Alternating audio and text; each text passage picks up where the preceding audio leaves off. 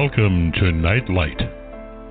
Step away from the mainstream and gather around as we enlighten the world and our realities and travel this cosmic journey we call life.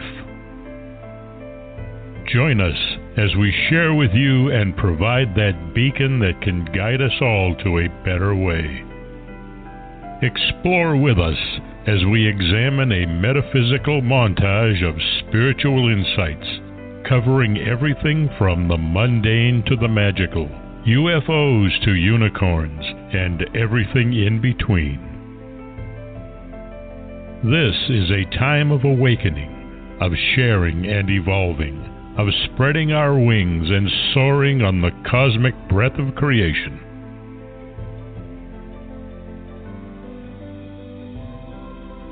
Come and join with other light minded spirits as we weave our lights together to seek understanding, enlightenment, and with a little luck, some wisdom. This is Nightlight, a reminder that you are never alone.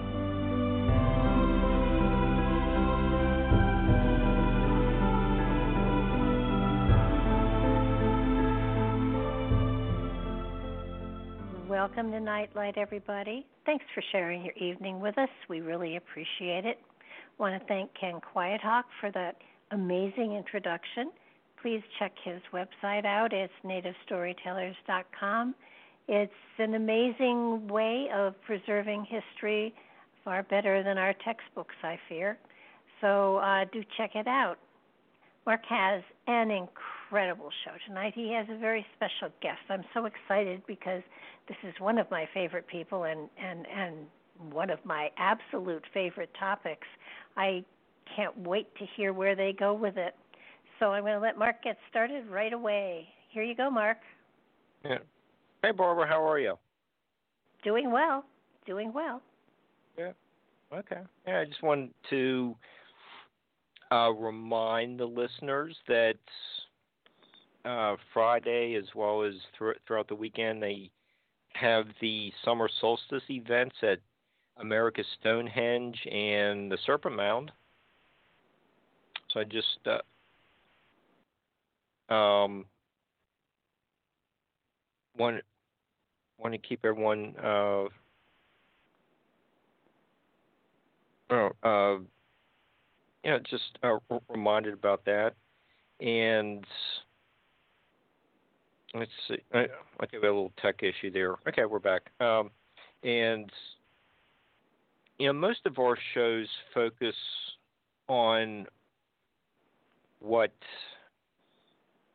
you know, the guests have observed or tested. Uh, you know, you and I have been to uh, s- several of the places that have been featured on our shows, and we know they exist.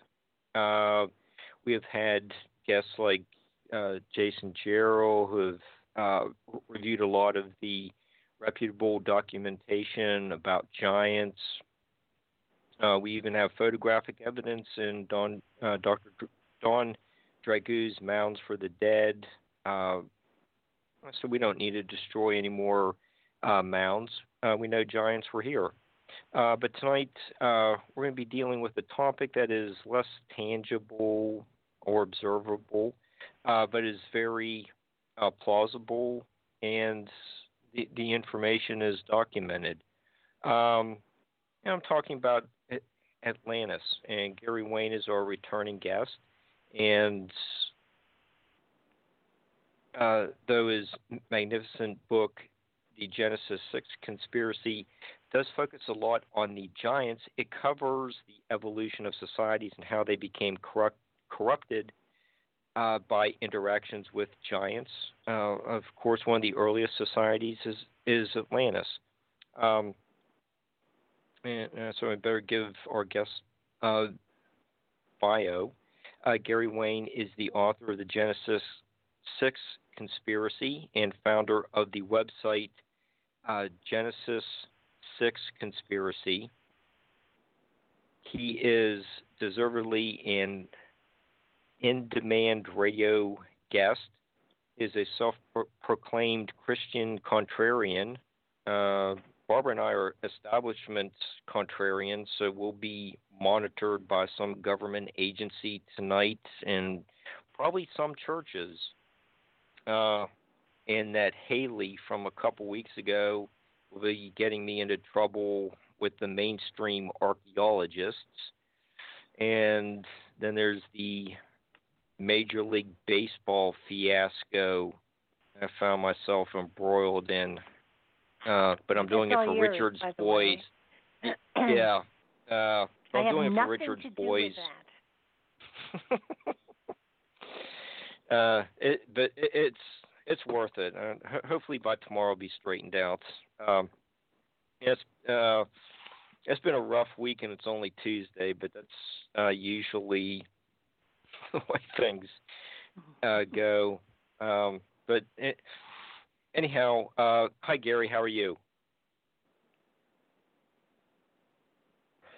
I am uh, doing just fine and uh, so happy to rejoin you on your show and with Barbara. And uh, sorry to hear you're having uh, some pushback on some of the things that you discuss and, and cover. I think that comes with the territory, but sometimes it pours, so to speak. and uh, so Yeah. yeah, just make sure you're navigating the waters, and it'll be it'll be fine. yeah, yeah. I think uh, I think a lot of people are just in like uh, ark, like we were talking about. There's there, there there's no rudder. We're just we're just uh, going with the tide. I'm, we're just trying to find that little piece of dry land, but we, you know we're getting there. But yeah, um, yeah. Before uh, you know, since we're going to be uh, focusing a lot on Atlantis. Um, yeah, it's know going back into deep antiquity. Um, it, it, um, we might want to start off with uh, i- i- having a, a better understanding of maybe how the ancients uh, kept uh, track of time. You know, you get these uh, eh, you know, a, a, you know, few examples of aging in the Bible. And it's you know, like Methuselah was, uh, you know, nearly a thousand years old.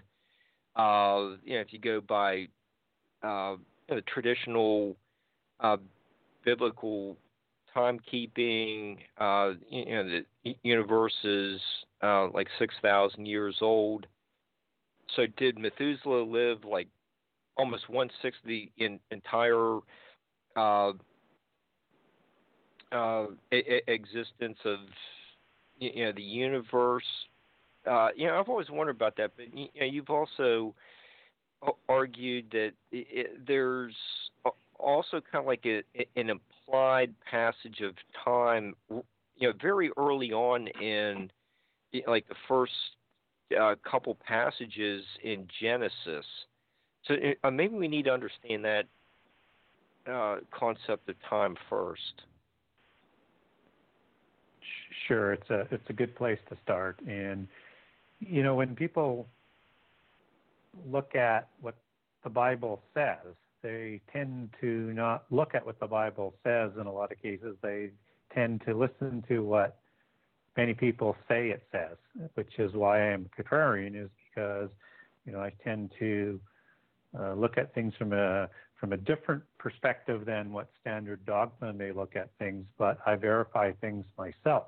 And so when you do that and you actually do your own research and, and try and verify uh, some of the things that are said, you start to look at uh, some of that dogma and say, well, you know, that doesn't that doesn't really sound right. It doesn't really match up sort of what the Bible says because there's be way too many consistencies if one accepted that sort of dogma. So when you, you're talking about Methuselah and uh, with the accounting of a 6,000 year history, in your comparison is, is so um, sort of visual and, and sort of encapsulates it that he would be like one sixth of the whole age of the universe.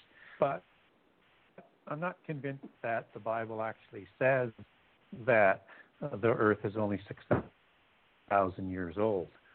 In fact, uh, I would say that what the Bible does tell us is that the lineage back to Adam would be about 6,000 years. But that doesn't mean that the universe um, or the Earth is only 6,000 years old. It's sort of just one of those implied, assumed sort of doctrines. But if you go back to days four through six, you know, you get, you get this really odd verbiage in Genesis 1:27 where it says that uh, male and uh, female created in plural, which is very very strange, and I'll, I'll come back to that in a second. Says to replenish the earth. And of course, a lot of people say, well, replenish just means fill the earth. Well, that's one possible translation, but you have two possible translations there. And replenish, even in the time of the translators of the King James Version, uh, meant to refill. Uh, and even though you could translate it both ways, it's not a, a sort of a last hundred years sort of understanding. So it's very odd that King James uh, uh, version translators would use the word replenish, but other translations of the modern English just say fill.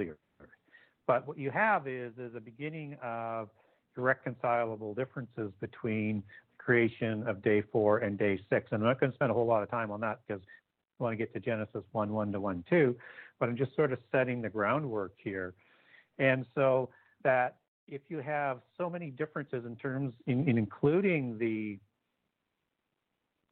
um, the what's uh, I'm looking for the right word here in terms of the uh, layout in terms of how the step-by-step creation happens, those are completely different than they are in Eden than they are in the days for you know one through six account.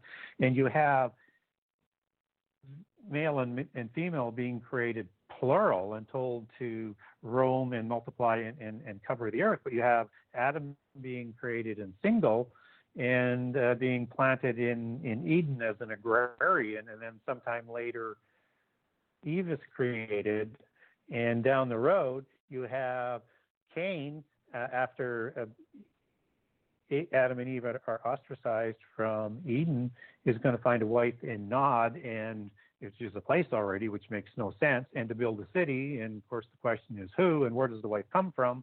And you get into all of these uh, irreconcilable differences. And I just covered a few of them. And I, again, for people who may want a step by step blow on on the differences between days four through six and the Eden account, uh, get a hold of me through my website and I'll send you that document.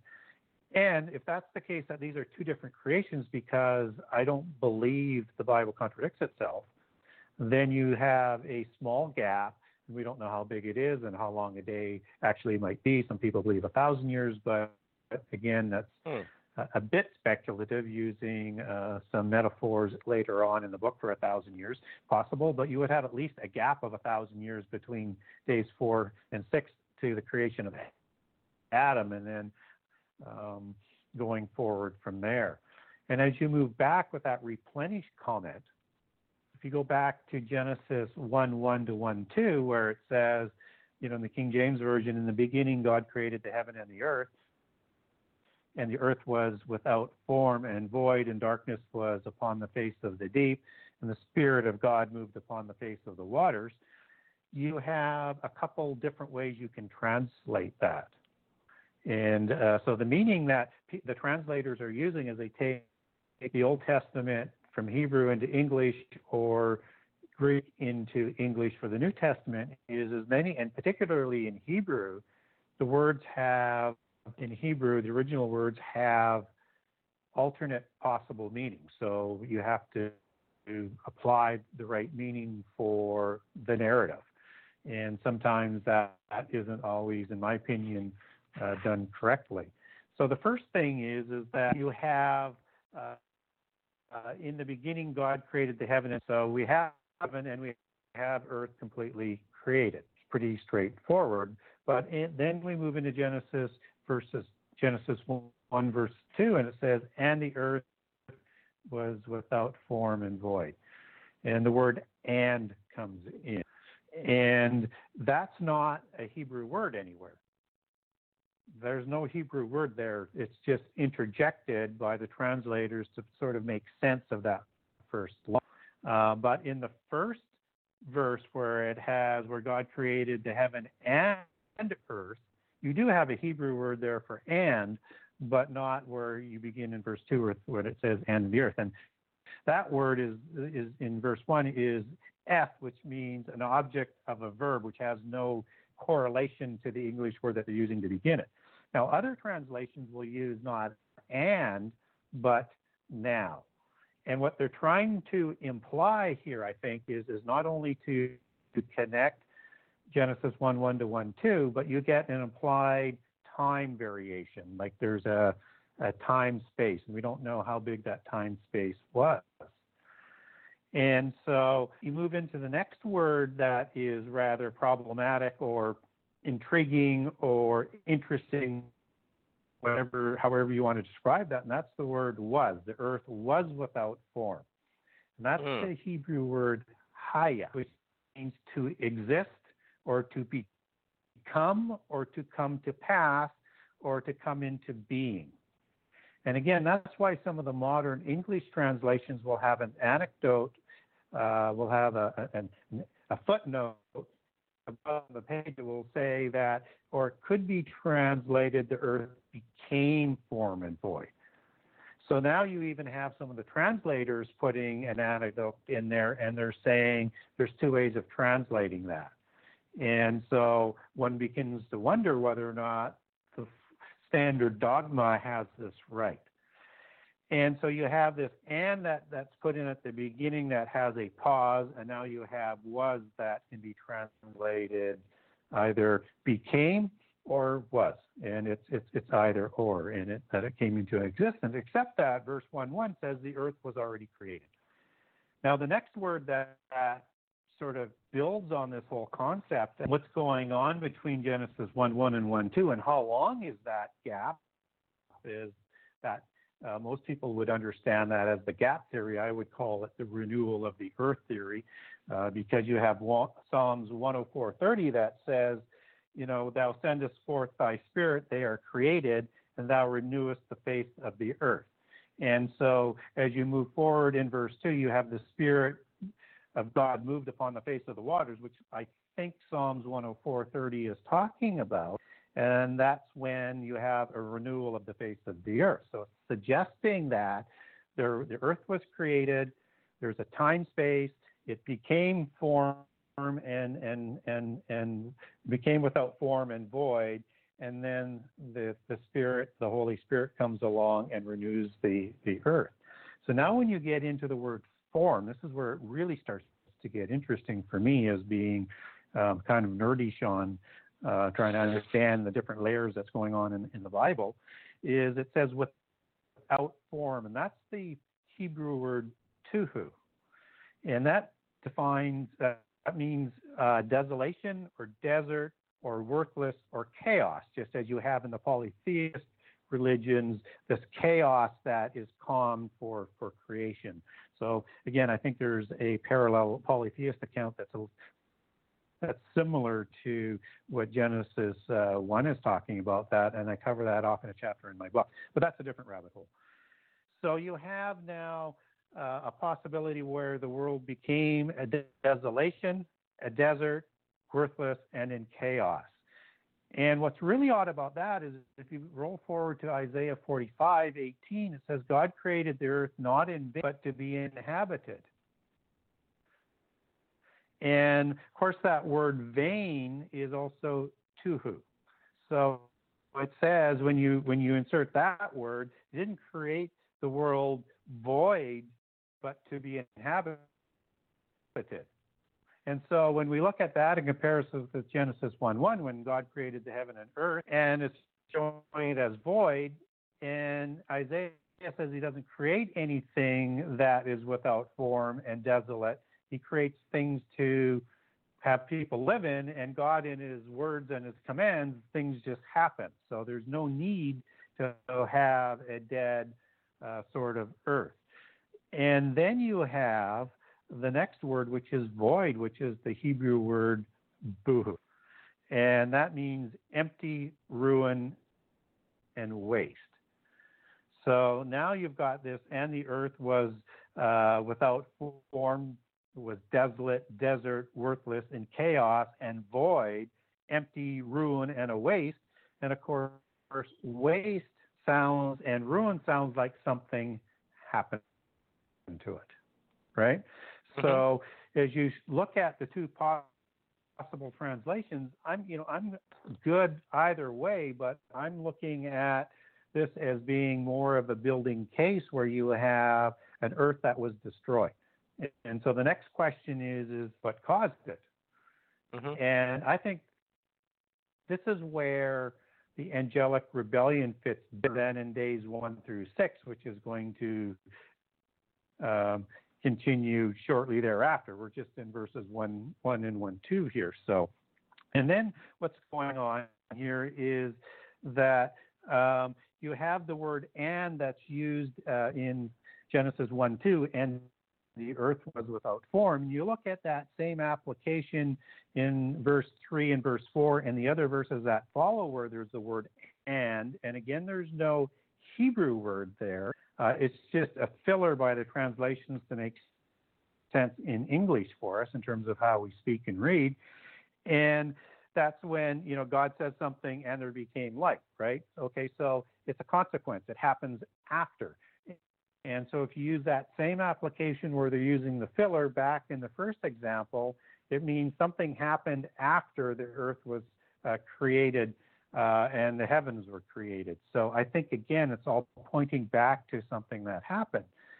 So then, if that's the case, and we already have one case rolling forward in Isaiah 45 where it suggests a renewal of the earth and this uh, gap of, of, we don't know how long.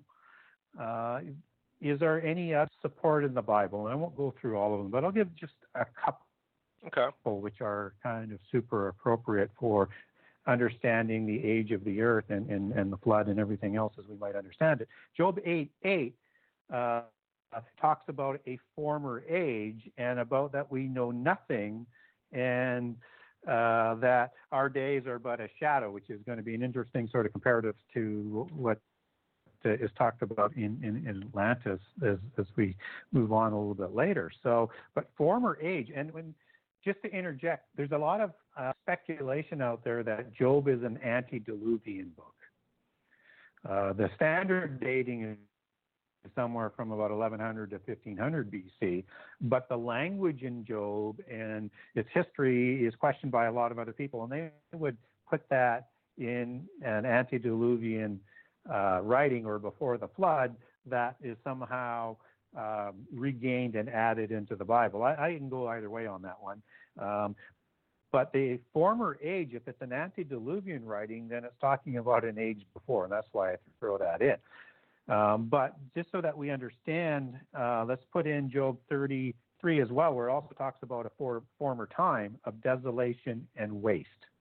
And, and that former time seems to be of desolation, seems to be talking about duhu, boohoo. And if we look at former, as we take that back to Hebrew, that's Rishon, which means first beginning or first time, which again has sort of an antediluvian and Egyptian connotation to it for the first time or before the flood, um, and or Zep Tepi as they would call it in, in the Egyptian religion mm-hmm. and history and mythology. And then the word time or age goes back to the word dower in both cases, which means uh, age or time. So first time is a significant sort of word that sort of correlates to how old is the history before the flood. And so we have an, you know a couple of examples in Job, and what where that intermixes in the New Testament, just to give uh, one from each, is you have 2 Peter through, uh, chapter 3, verses 4 through 6. It's an interesting account where it says, you know, from, you know, uh, talking about from the beginning of creation. That's seconds, chapter 3, verses 4 through 6. And from the beginning, you take that back to Greek, that's the first state or, or the first time. Just as in the beginning in Hebrew, in the first line is Rashith, which is first time or first place, which is the same thing that the former time was talking about and defining. So you have this consistency that runs through the Bible, seemingly on this topic. And, and then it goes on and it says that the world that was uh, overflowed with and then perished. Uh, and then that's in verse 6. Well, everybody thinks that's referring to the flood that happens in, you know, beginning in Genesis 6. Well, maybe not so, because this is saying that this world was, in the beginning, it perished. Well, the earth didn't perish in the flood of Noah. It survived, and the survivors survived, and animals survived, and plants started growing after the waters receded. The earth was not destroyed or perished. What it was if you read Genesis 1 1 to 1 2 as being becoming void and formless and possibly destroyed in angelic rebellion, where they used all of these supernatural weapons that would have destroyed the earth, just as we get those accounts coming out of the, the Hindu uh, religions for the best examples. And I think people might know what I'm talking about without spending too much time on that. So we have a significant amount of, of scripture that is supporting an idea that we don't know how the world is. And you have one gap that's a possibility between day six and day seven. And then you have where between one one and one two is you could have billions of years that are separating uh, the original creation of the earth, then whatever happens with the angelic realm, and then the rebellion, and then a renewal beginning in verse two and three. And so we don't know how big that gap is. So when people automatically assume that the world is 6,000 years old, they're only really saying is, as we know, the lineage from Adam to today is about 6,000 years, and the rest is open to speculation. Okay, I, I, that's it, it's you know what you're saying about this passage of time is very interesting. I, I I don't think most people are really aware of it. On uh, it, it, it, needs to be discussed. Most people just accept. Yeah, most people just accept what is stated, which is standard sort of dogma. But the dogma isn't always what the Bible says. And I would also point that there's very little prophecy that's taught in churches, and there's very little things about prehistory taught in churches, and there's practically nothing taught about the giants and how they impacted the flood.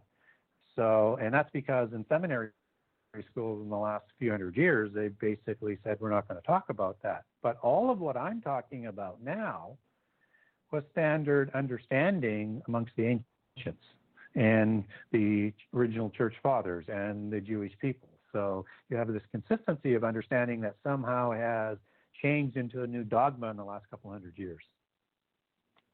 Yeah, it's it, it just it, it, you know if you just I I think probably most people are looking at you know those first uh, few passages as everything was done within 24 hour uh, like six 24 hour days and uh yeah god, god took a, a break on a, a sunday and um yep. then everything yeah the dinosaurs showed up and not followed not too long by adam and it, well, and it just just it, it just I, yeah. I, I, I thought it was just very important and, for you to uh lay that out Yeah, and I, I was just going to say, and, and, I'm good either way. The days four through six with the Eden account, I'm a little more dogmatic on it because I don't believe the Bible is. But I can read uh, the first chapter of Genesis um, as a you know the dogma you know would say, or I look at it from the what's coming out of Hebrew and say, now how does it fit with what we know about what what else the Bible says. And I think it fits a little bit better where the angelic rebellion is, and also where dinosaurs would fit in, and then also what science is telling us about how old dinosaurs are. Because if you have this unlimited sort of gap, and understanding that when I say unlimited, I do understand that even secular science says the world is 14 to 17 billion years old, uh, which isn't that old. Um, when you think about things in, in sort of a, a larger sort of perspective and how long it takes to develop things, that's a very, very short time frame, which kind of works against evolution because it becomes mathematically impossible. But now, uh, now I'm getting down a, another rabbit hole. But I do think that the dinosaurs fit a little bit better into uh, between Genesis 1 1 and 1 2 from what we're learning about science. And then what the other thing is, that I would suggest, is that the dinosaurs seem to be what I would call a preferred being uh, of the Watchers, who were the governors of the earth and uh, the ones who rebelled um, probably before uh, the, the, renewal of the earth and continued with the rebellion and trying to bring humankind down after the creation of the Adamites. And the reason why I say that is because if you look at the Watchers, they are uh, a certain segment of angels that Daniel 4 refers to uh, three times. And, and as you take that back to Hebrew in terms of what their role was, they're not only ministers, but they also bring messages, but messages of governance and authority for kings. So it's a, it's a governorship, just as the Watchers out of First Enoch, and I understand mm-hmm. that that's not in the canon, but uh, we get an understanding out of there that they're the ones who ruled the many civilizations of the earth before the flood. And what's important about that is that Isaiah 6 talks about a certain class of angels, which are six winged angels that are seraphim. Uh, I am being male plural and or meaning ones, and the seraph, which is the singular, um, these are the ones that are working as ministers in the throne before God in with the stones of fire and uh, actually seemingly have some sort of ministerial capabilities because one of those seraphs takes a stone and touches out of the in front of the altar and touches Isaiah's lips and takes away all of his sins. So it's acting almost in a priest-like role, you know, just mm-hmm. as Lucifer had nine stones, whereas as the uh, the Levite priests had 12 stones on their vests, which is to me, again, signifying that um, there's a priestly aspect to what Satan originally was of El, as Isaiah 14:12 translates from Hebrew as. And we also have Satan as being a dragon, and and again, these are crossover sort of understandings to what uh, Atlantis brings forth that we'll get into um, later on, no doubt. And so you have Isaiah 6 as a seraph, if you take that back to Hebrew, the definition comes out as a fiery serpent, fiery six winged serpent. And these were the watchers uh, of Genesis 6. And that if they were the serpent like looking gods, which we have depictions all over the world, and the kingships reflect beings that had serpent faces to look just like them in the beginning um, in the age of man then and they are the offspring of them, they tend to take on that look. And the connection back to dinosaurs is these seraphim uh, seem to have had the, dinosaurs ruling the earth in the gap uh, that we're talking about in Genesis 1 1 to 1 2 uh, before they're destroyed, however they're destroyed, whenever they're destroyed. And they are this reptilian type of being. And as we're learning now from science is many of these, and maybe most of them, weren't just these sort of lizard forms of skins, but they had feathers. And so when you look at a serpent angel with six wings, you have a feathered serpent or a feathered dragon, just as Quetzalcoatl and uh, ah. many of the Central and South American gods were the plumed serpent or the seraphim, and the same gods just as the Nagas have the same look in the subcontinent of India, uh, and you have sort of consistency of the serpentine imagery that goes to the gods, who are the watchers, and to the first kings and the offspring, who were the Nephilim of Genesis 6. And this is consistent all around the world. And so, if they were ruling the world before it was destroyed, they probably created beings after their own image. Uh, okay, that, uh, Gary, you're really putting a lot of these you know uh, world uh, cultural concepts in, in, into perspective for us. So, at what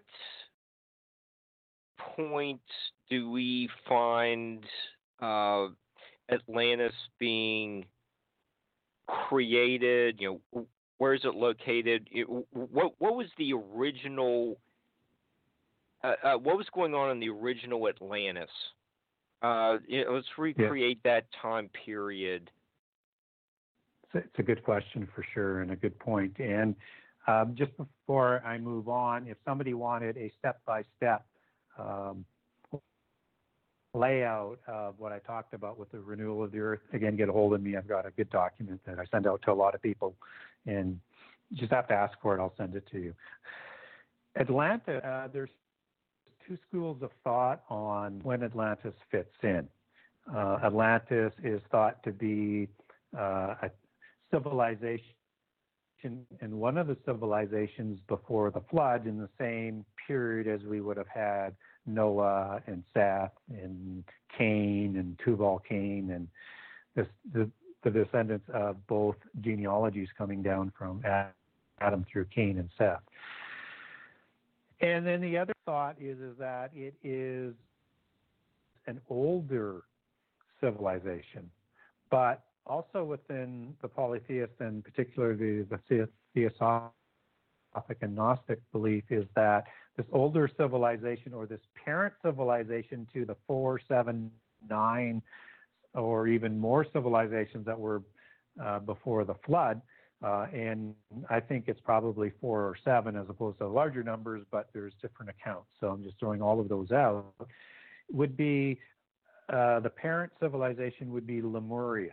So is Lemuria the same as Atlantis, and Atlantis is just a, um, a continuation, or is Lemuria the civilization that populates these four to other nine civilizations around the world? Not real sure on that. There's nothing definitive on that. But I think Lemuria, if it did exist, if there was that single parent one, is different than Atlantis. And so I personally with my research, I look at Atlantis as being the time of Noah, you know, back to the time of um, Jared uh, and Noah, because in Enoch we have first Enoch we have the giants being created in the generation of Jared. The Bible says in the time and the days of Noah. That's not a contradiction because Noah lived during the same period that Jared did because of the crossover of their long lives. It's pretty easy to have a several hundred year crossover to examine the, the chronology and the genealogies. And so I, I, would place Atlantis back then. And the reason why I would place Atlantis then is, is I compare the Atlantean account to the Genesis 6 account. And Genesis 6, and noting that Genesis 6 is the preamble to the flood.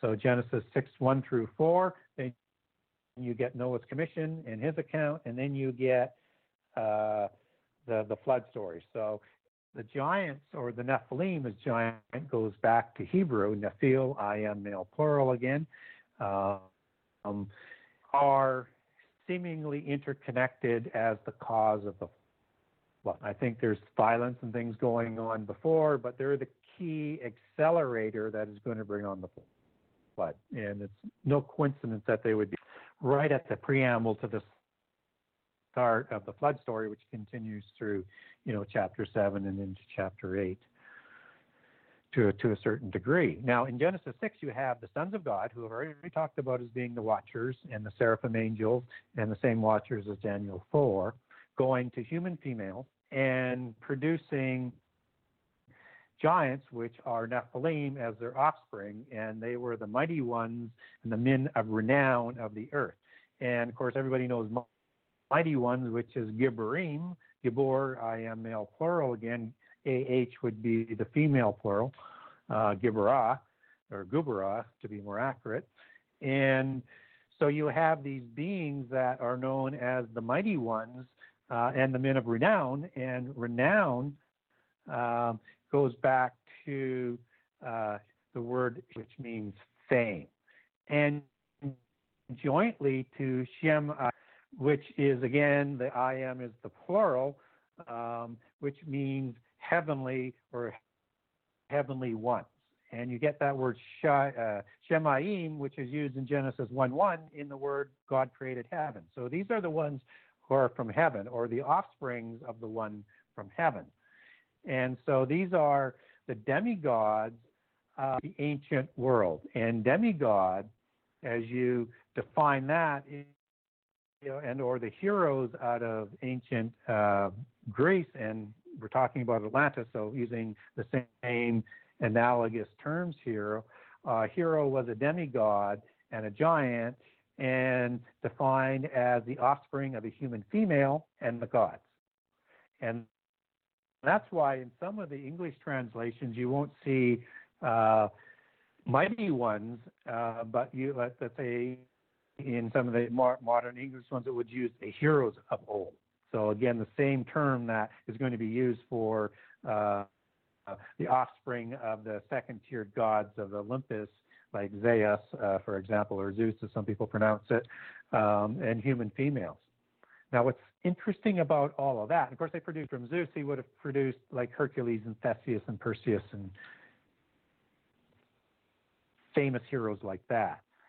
Poseidon, who is also, I think, Iapetus in Greek mythology, because the different variations of the stories tell a different story, even though you can look at some of the genealogical charts and it has Iapetus as coming from you know different gods, but that's not as being created from different gods, but that's not unusual in any of the other pantheons around the world, like in Egypt, where you've got several accountings and they don't always mesh up, right? Because they're using different cities and kind of like, even though they're part of the overall same civilization, those were city states that operated in, uh, independently of each other, and they tended to write maybe not exactly the same versions. And so Poseidon or Iapetus goes to a human female, Clymene or Cleito, again, depending on whether or not which uh, version you're you're reading, and they produce ten Titan, and Titan can mean a god or a hero, uh, and a Titan generally is the lower gods, so not the parent gods. Um, ten Titan uh, kings, and this includes Atlas of of Atlantis. And so you have not just one island civilization, but you have 10 parts to this empire that would include North Africa, parts of Europe, let's say into Portugal and Spain, mm-hmm. into Central and South America, into uh, Ireland, into England, and composing 10. I de- detail all of that in my book, but just to give people an idea that this is a very, very large antediluvian civilization. And when I say antediluvian, I mean before the flood. Mm-hmm. And so you have the same story being told in the Atlantis creation of the civilization with a god or a fallen angel going to a human female, creating the giants or the Nephilim, and they become the demigods and the kings of the antediluvian world and they rule over humankind. So all of that suggests that Genesis and the Atlantean and Greek accounts are talking about the same parallel story, one from a monotheist lens, one from a polytheist lens, and the hmm. time frame would be similar from that sort of accounting and connecting the dots. What's interesting though is in the Atlantis account, that Plato writes, and there are several, there are other accounts, but he writes the two most famous ones, and uh, they are Critias and Timaeus. And Plato recounts um, Solon, who is, you know, sort of uh, a, a, few generations uh, before Plato, because uh, Plato lived in about 427 to 347 BC. But Solon, he, re, he he's going to write about Solon's meeting with the Egyptian priests, uh, and where he reads off of the columns in Sais Egypt of the Atlantean. And what uh, is interesting, which goes back to this sort of gap theory and these two different types of flood things that are going on that Second Peter talks about uh, in chapter three, verses four through six, is that the Egyptians tell Solon that uh, you know you remember one deluge, but there have been many uh, catastrophes and floods, and their catastrophes would include water and fire, and they kind of alternate. And so when you had 2012, for example, with uh, celestial precession and, and that clock that keeps counting, and we started into this new age, and, and one of those ages is 2,360 years. That's the age of Aquarius, as people understand it in, in the New Age movement. Is that begins this new age of over 2,000 years, where the world is going to be destroyed on this with fire, uh, which is again very very similar to what the end times uh, prophecies around the world, including the Bible, we'll talk about, but it doesn't say when. Um, so it wasn't going to happen immediately in 2012. And, you know, by using that size of time count, it could take a thousand years or almost 2,000 years, right? So we don't know right. when that's going to happen. But they talk about more than one deluge, which is now sort of brings back that thought is Atlantis older than what is being talked about in in um, in how I compare Genesis 6 with the Atlantis story? Or is that that parent civilization that the theosophists like to call uh, Lemuria? So, sort of an interesting uh, an accounting coming out of uh, Plato's account. And uh, again, you know, if anybody wants the, the true accounts and the most details of Atlantis, read Timaeus or Critias. Um, but uh, I, I always sort of look to Plato as the, the true source uh, that sort of gives um, more details which are more relevant to uh, connecting dots around the world. And what's interesting about um, the Plato account is, is he's taking this as history. And then people that follow him, including his uh, the students that he mentored and later historians, they will now cite Plato's account not as legend, but as history. And so in the ancient world, this was understood as an actual fact, as is the flood considered an actual uh, fact. And as Josephus will talk about the flood and all of these ancient historians that documented it as fact. So we have to be careful with, I would almost say, propaganda that we get out of science today of how they readily dismiss everything in the past and come up with theories that I'm not so sure stand the test of time or the scrutiny. But again, I'm going down another rabbit hole. But so that's uh, how I arrive at uh, what Atlantis is and uh, how old it is. Yeah, and uh, Gary, just you can take a uh, you, you, can take a break for a second, get a uh, catch your breath, or uh, have drink of water. But you know, listeners, uh, if you like what you know the information that uh, uh, Gary's been uh, presenting, you can go to his website Genesis six, the, the number six, uh, you know, and uh, you know his book, The Genesis Six Conspiracy, really is. Uh, it's it's really uh, well documented, uh, researched, uh, just fascinating read. Uh, was com- compressing thousands of years of all these um, societies and how they have been affected by giants and uh, a, a lot of the philosophies that came from uh, these very early uh, uh, cultures and uh, how how they impact or you know, how, how, they're impacting us e- even today with uh, you know, you know you do cover Nazis and some of the really bad theories that are or philosophies that are out there. So it's yeah, this, I, I really enjoy this book. Uh, it, it, it, I can't recommend it uh, enough. It, it's terrific, and you know, Gary, you know, you, have been making so many um,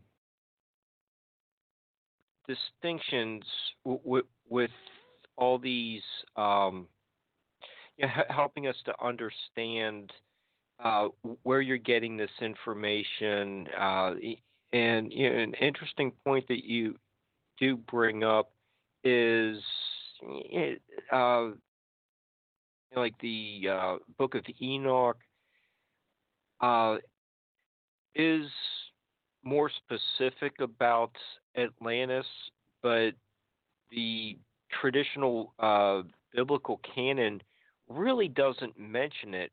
But you know, you argue for a, uh, that in the book of Isaiah that there is a reference to Atlantis. Um, with uh, the the it's an anti or uh, yeah antediluvian uh, depiction of Atlantis. Uh, can can you tell us about that distinction uh, between Isaiah and some of the apocrypha books, and you know, you've also given us uh, like Job and uh, some of the Noah information as well. Yeah. Yeah, and uh, I think that uh, you can get a larger understanding the flood account and the Atlantis account by reading Enoch and then mm-hmm. again, I like to verify everything through what's written in the Bible. And so typically the flood is just a, you know, waters coming up from the earth and rain coming down from the sky. But as you get into other chapters in Psalms, and I have a full chapter of this in, in my book, is, is there are more descriptions of, of the earth being turned over and and drained and upheaval that's going on that it relates more to the Enoch description of a flood that is a conflagration of catastrophes that was part of it. And I, will cover all of that off. So, uh, and people are just looking for evidence of a flood as a straight flood, but if you understand that as it's also told in all the other accounts around the world of the flood, it's more than just a flood. Yes, there's mm-hmm. a flood, but there's volcanoes and earthquakes and continents going up and continents going under the sea, and it starts to answer right. all of these questions about why you have all of these underwater cities that are of an age that you know just don't line up with secular science. But the verse I'm referring to, where I think it actually talks about Atlantis, is Isaiah 23. Right. And it's talking about Tyre, uh, the city of Tyrannus destruction. But this is one of those, um, what I call dual prophecies in uh, the Bible. And it has a couple of uh, markers to, to know when we're having a dual prophecy. So, one, it has has an understanding that connects back to prehistory so that we understand what's going on in prehistory. The second one is it has a prophecy that is going to be fulfilled um, in the not so distant future. And in this case, uh, the destruction of Tyre, which you know comes at the hands of the king of Babylon uh, in in Babylon's and Nebuchadnezzar's romp to overthrow all the civilizations uh, of the known world of that time and to consolidate it all under one empire. And then you have a connection to the end time. And so I think Isaiah 23 is one of those dual prophecies. And the classic example of one of those dual prophecies that has prophetic allegory in it, and that's the other marker or concept that I'll define in a minute, would be um, Isaiah 14 uh, which actually begins in Isaiah 13. And uh, another one would be Ezekiel 28 and Ezekiel 32. And I'm just starting to put out a three part series on Facebook on Ezekiel 32 to explain that. And the mm. prophetic allegory part comes in is, is in the, some of the details that you get in this prophecy that's going to happen on the short, it doesn't always match up.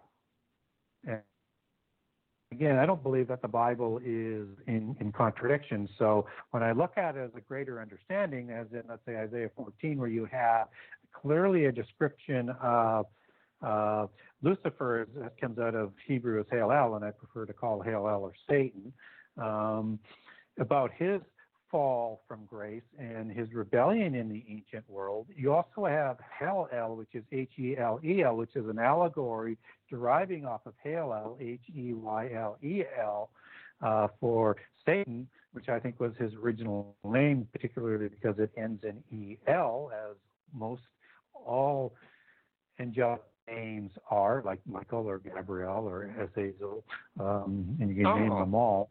I okay. ones that aren't might have right? Just one of those sort of standards. That so, makes sense. You know, Uriel, Raphael, go on and on and on, right? Uh, mm-hmm. Ariel, and so uh, I think this is his original name. But so you have also in there Hel or the king of Babylon, and, and it's going to talk about. Uh, you know his fall, and also the Assyrian, which is another Antichrist uh, um, reference to the to the end time. But within this, it's called, talking about a man. So a lot of people will look at uh, Isaiah 14 and say, well, there's more than one and and or Satan is a Nephilim and or a man. It's talking about two different individuals. It's talking about an allegorical uh, aspect to the end time of this king of Babylon and Assyrian, and to the future king of Babylon, who's going to be actually Nebuchadnezzar, who's going to destroy Tyre in this case. And you also have Halel in Isaiah 14:12 as the original rebellion, and all of these Rephaim kings are doing is setting up and doing uh, the organizational structure of the Watchers and continuing in, in the rebellion. And so I know that's a whole mouthful in terms of it, but I just want to give people an idea what I'm talking about when I say a dual prophecy, so that when we talk look at some of these uh, terms that are being talked about in um, in the destruction of Tyre. It says, "Be silent, uh, you people of the island, and you know you you merchants of Sidon, which is Tyre." And so it's talking about an island. And so Tyre isn't technically an island. It's kind of a land-based thing that has a bridge attached to it, but not, it's not this typical island that you would have out in the middle of the sea, right? It's basically right along shore, very well protected, and thought was impenetrable and until Nebuchadnezzar comes along and takes care of that. And so this is the city of revelry, the old, old city. And anytime in the Bible you have old, old, or times of old, or former age, as I was alluding to early on in the show, and there's other terms, these are all antediluvian terms, or into a former age, which could be another age in behind. And typically, the age before the flood is one age, and the age after the flood, the post-diluvian age, is another epoch or age, as as the Bible lays it out. So Tyre wasn't there before, but it's being talked about as it is. So I think Tyre is an allegory for, for uh, Atlantis. And it's the bestower of crowns, whose merchants are princes and traders renowned on the earth. That term renowned, that mm-hmm. same term that is being used for the men of renown, right? Mm-hmm. Um, of, uh, of heaven, uh, Shem and Shemaim. And you have the bestower of crowns. Well, the bestower of crowns is in the Greek mythology where all of these ancient kings are awarded their kingship, just as they are awarded kingship in the Sumerian, which would be an identical uh, type of pantheon, just in a different civilization at the same time, where you have at Nippur the kings being awarded their kingship as part of the Ring of Kings or Lord of the Rings, as Tolkien will write about that in his famous trilogy, um, who are going to rule the earth. So again, we have these antediluvian terms that are thrown in, and it doesn't mean that Tyre didn't set up, let's say, transplanted or branch kingdoms for their trade and had rulers ruling over there, like the Libyans, for example, would have been one of those areas. Um, but the the the meaning to the words are more to what happened in the end time in, in prehistory so you have an understanding what's going on just as this is going to happen in the end time with these 10 kings being set up who are going to be traitors of the babylon um, empire that antichrist is going to take over at the midpoint of the last seven years and they're going to go you know grow rich through Babylon. So again, I'm just throwing out a few examples of where this is now also talking about details that it's going to be about the city of Rome in the end time. And then it says the Lord Almighty planned it to bring low the pride of all the glory and to humble all who are renowned on the earth. So again, that's talking with antediluvian terms with the pride because the giants before the flood, they grew evil and they actually rebelled against the gods and were trying to enslave and destroy humankind, which is part of that overall uh, plan that they have so that humans are not going to be raised above the angelic realm in the future time. And so they overreached, which is where the word hubris comes from, which goes back to what happened with these heroes uh, at the time of the flood and their overreach. And so this is the pride, and sin is pride, and they became sinful and they rebelled against God. So again, all of the imagery in the language is talking about prehistory for understanding, and they're doing the same thing after the flood with the Rephaim kingships and the empire. So Nebuchadnezzar is the first start of the famous four that are going to be talked about in prophecy that's going to have Babylon first, Persia Mede second, Greece third, Rome, and then for the end time, the revived Roman Empire, which Antichrist is going to come along. And then before that, you had Assyria and uh, Egypt, all kings beforehand. And so, again, to understand what's going on in, in prehistory and in prophecy, you need to understand the players in the Bible and define things within the Bible so that you can understand what they're talking about. And so, you know, it says God has made all of the uh, all of the uh, I remember the kingdoms tremble, mm-hmm. and so this island is is destroyed by by God and the storms and what happens the, uh, the conflagration of catastrophes. But Nebuchadnezzar doesn't destroy it that way. He actually invades it, tears it down, and burns it. So again, the details don't line up. So it's either the Bible is either in contradiction or it's talking about that dual prophecy aspect. And of course, when you look at Babylon in the end time, which is another dual prophecy in Jeremiah 50 and 51, you have this destroyer who is connected to Antichrist. And I won't go down that rabbit hole right now. That gets back to Abaddon, Napoleon, and Azazel. Uh, but also understand Antichrist is the one who destroys Babylon in Revelation 17 at about the midpoint of the last seven years. Yeah, um, Gary, what the passage from Isaiah 23 that you know you uh, read and uh, dissected for us. Uh, you know, there's that island right there at the beginning of, of the passage in uh, chapter 17. Uh, yeah, I I missed that the first time I read uh, the book of Isaiah. It, it's you know, just like little things like that where you know you're uh, close reading and then the um, convincing arguments you make for you know, the case that you know, it's, you know the Bible is talking about Atlantis, since it, it does clearly mention uh, you know island and Tyre was you know uh, well, I, I think he said it was a landlocked uh, country, so it you know, it, it, it can't be both. So it, yeah, yeah, it, it was. Can't be both. Yeah, yeah, you're so making there's a, an allegory going on there, right? Yeah. Yeah, uh, uh, and yeah, I, you know, I just, just want uh, you know, to sh- you know, give you an example of how your writings really put into perspective, you know, the antediluvian world, and you know, and you know, even go into the um, it, like the Zep Tepi, um, you know, you know, t- t- you know, discussing Ethiopia. I, I, mean, you know, that really doesn't come up in uh, uh, the Bible all, all that much.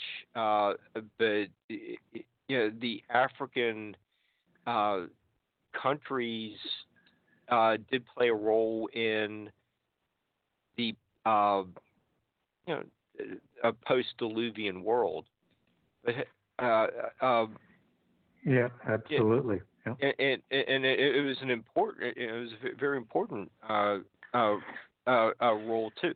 But where does that, you, know, you draw our attention to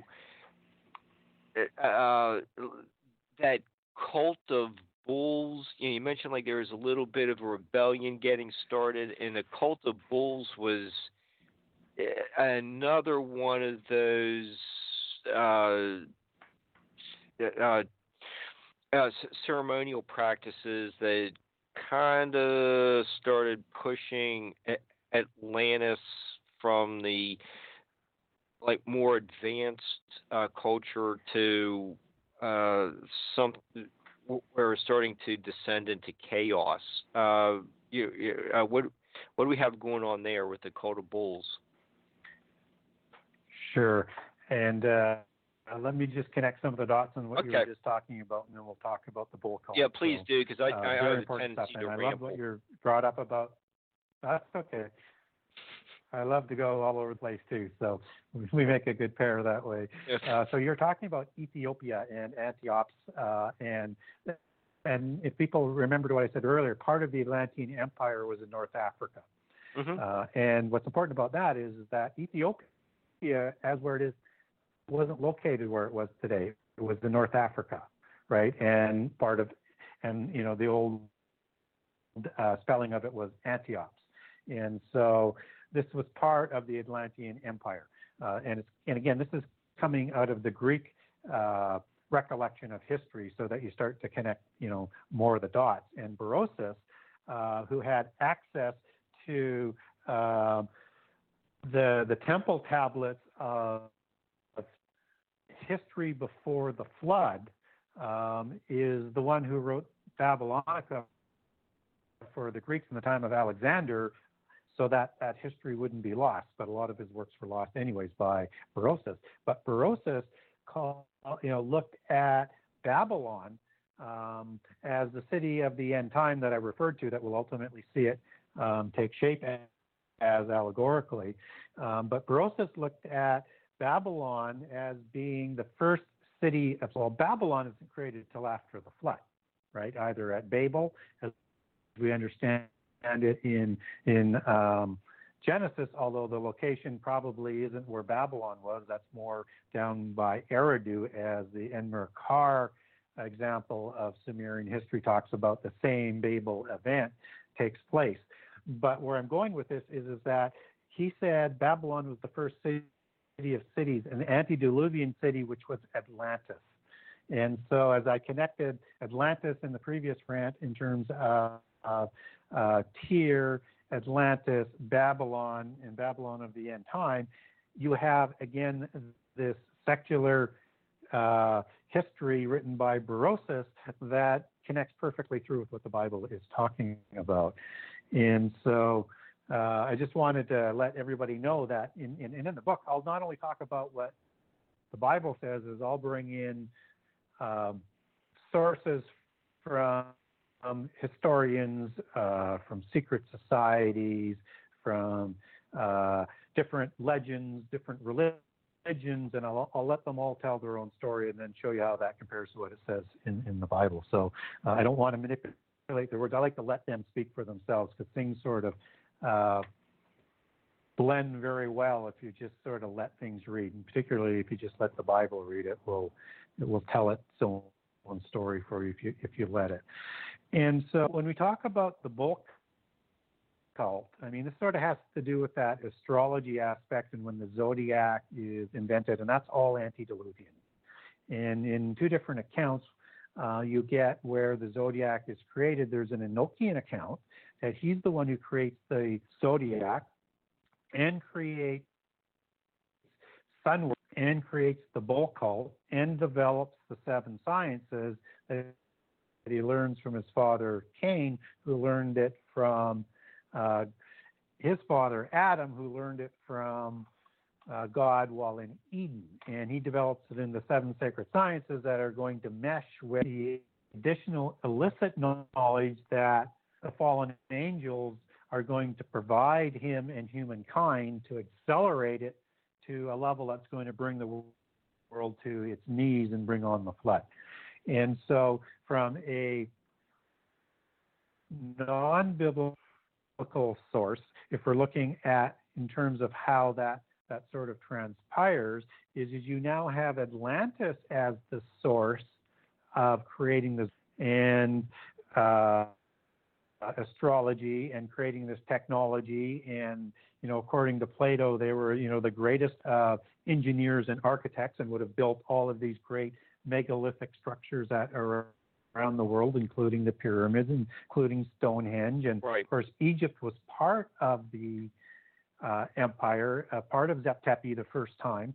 So just again connecting some more dots and or the biblical and or enochian understanding is, is Enoch was part of that. What is most likely is, is that the polytheist tradition adopts Enoch as the one bringing of this knowledge, and he's raised raised to like a Mercury type level as bringing knowledge to humans. And I'm not going to go too far into that one because we want to get to the the bull cult, which was the question. And so the Taurus is part of the zodiac, which comes you know, which comes out of this bull cult, sun worshiping um, uh, a mix of religion that, that Enoch creates and is also utilized by Atlantis and all the ancient civilizations. You have this bull cult that goes all around the world, whether or not it's the calf or the Apis uh, bull cult in Egypt, uh, the bull cult in Atlantis, which it's very, very famous for. You have the bull cult of Canaan and it comes from the age of Taurus, that 2,360 year period that we talked about. So it can stretch both before and after the mm-hmm. flood.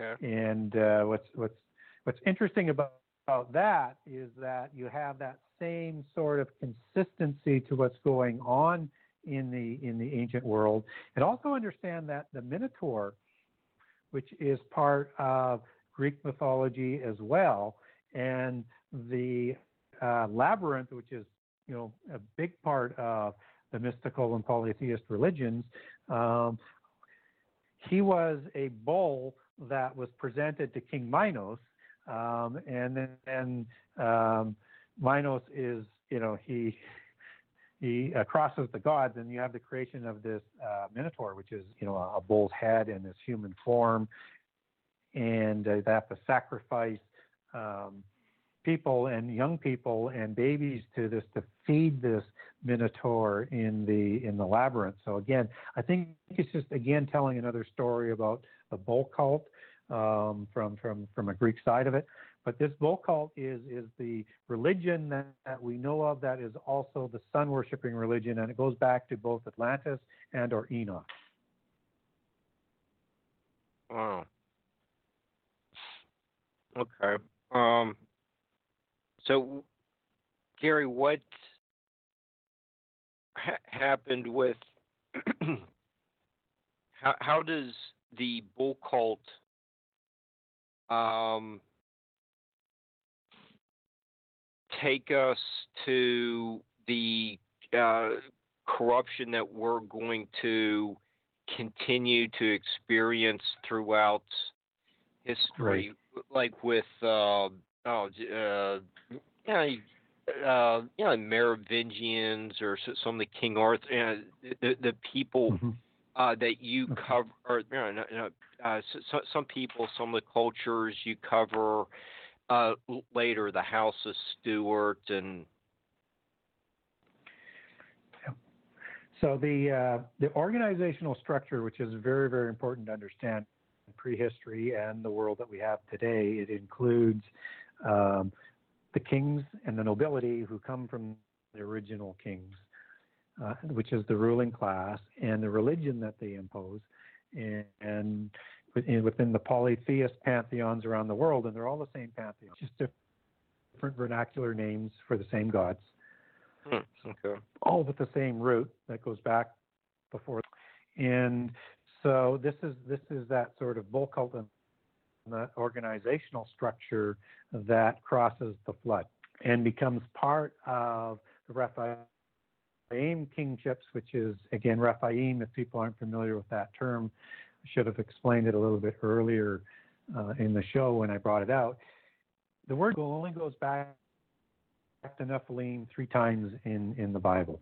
That's in Genesis 6, where they're created, and in Numbers 13:33 in the bad report, where seems like there's an embellishment that these are the descendants of giants. Giants is Nephilim, that the Anakim are their descendants. It's not that the Anakim aren't giants, it's just that it's an embellishment to take it back to the Nephilim before the flood in terms of how I would view that phrase. All the other times where it has giant in the Old Testament, it goes back to Rephaim. So Rephaim are the giants after the flood, Nephilim are the giants before the flood, and it denotes something significant uh, and distinct from them. And I think it's got a lot to do with Genesis 6:3, where uh, their life is limited.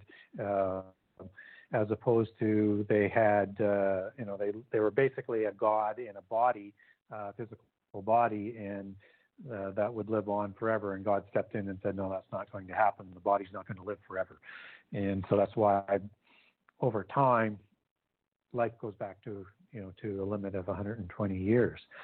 So this is that, that religion that is going to be part of all of the kingships and the dynasties and the bloodlines as they come down through history in that organizational structure where you have this feudal class with all of the nobility being the bloodlines of the Rephaim after the flood and the Nephilim before the flood, and all the Adamites are the poor and the ignorant and are to be there for slaves and to be abused, to use the sacrifices, to do whatever they want with because they're inferior because they don't have the bloodlines that go back to the gods.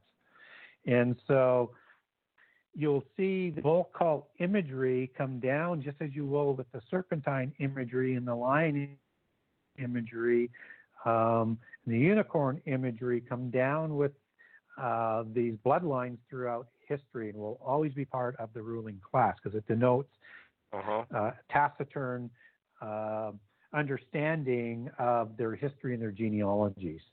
And so, a classic example of that, rolling forward, and then I'll work it back, is, is I mentioned the Minotaur uh, a few minutes ago, and with the Merovingians who believe they have the bloodlines that go back to the Nephilim or the Rephaim or both, because we don't know exactly how giants show up after the flood. They either survive or they're recreated. So their belief system is, is that they would have probably survived and they would take their bloodlines right back to the original Nephilim before the flood.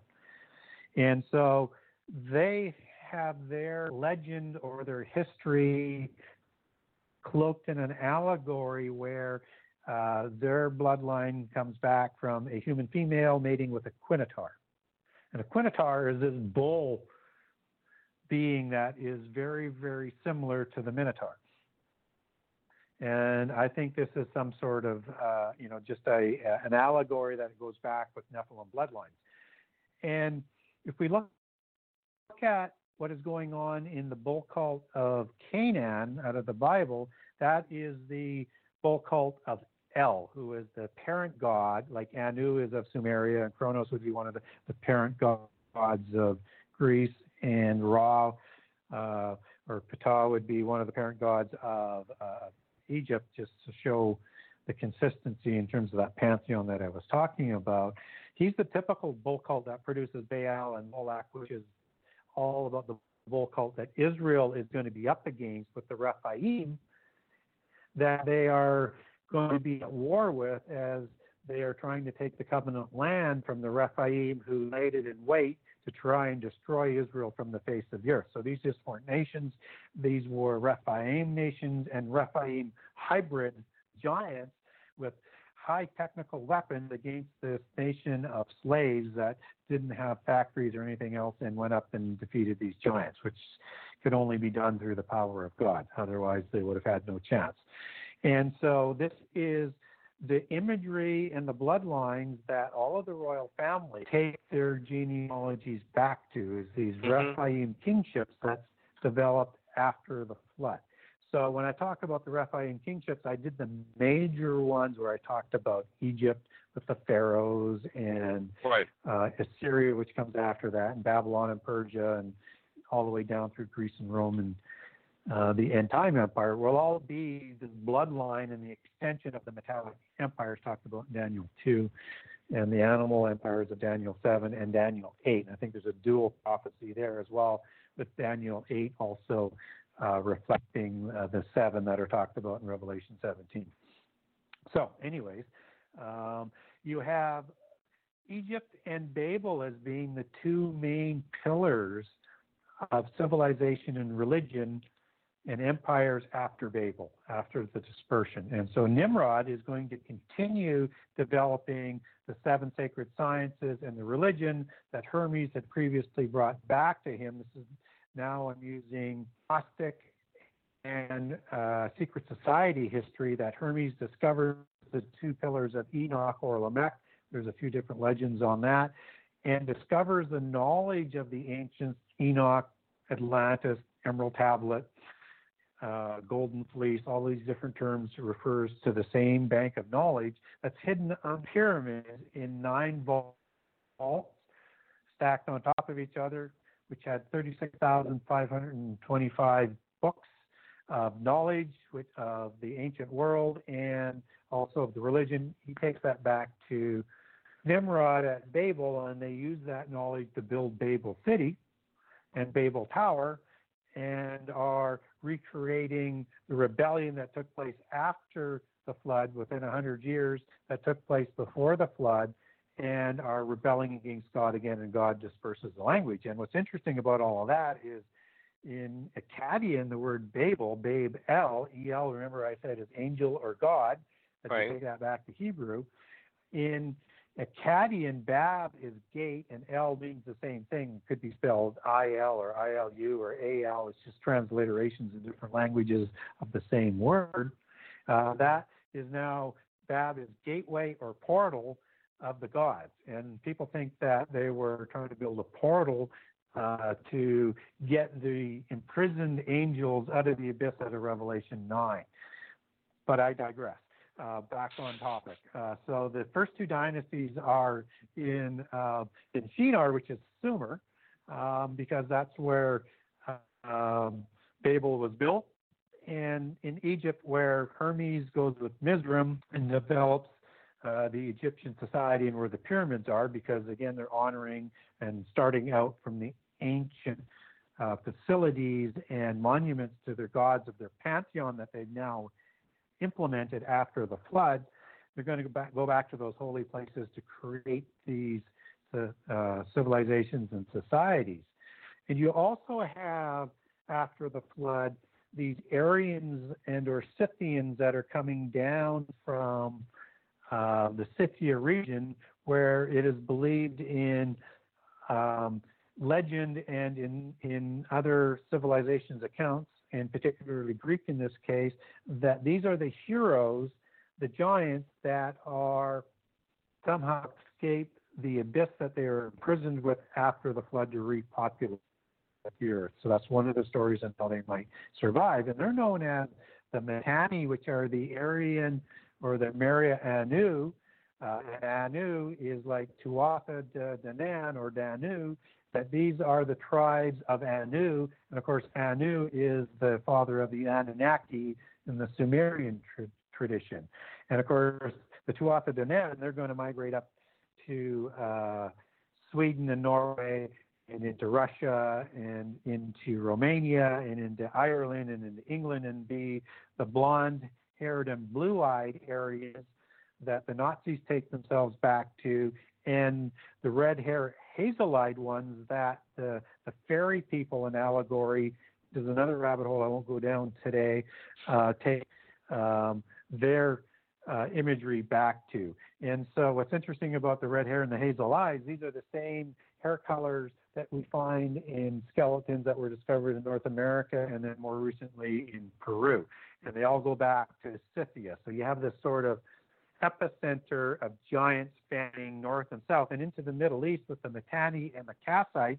And they're going to produce the original purebred um, dynasties that are going to intermarry with Nimrod and then with Mizraim to create these hybrid dynasties. And they will continue to intermarry with these purebred dynasties to ennoble their bloodlines because within the culture and cult of this world of nobility, the purer your bloodlines and your genealogy, genealogies, the higher you fit in the hierarchy.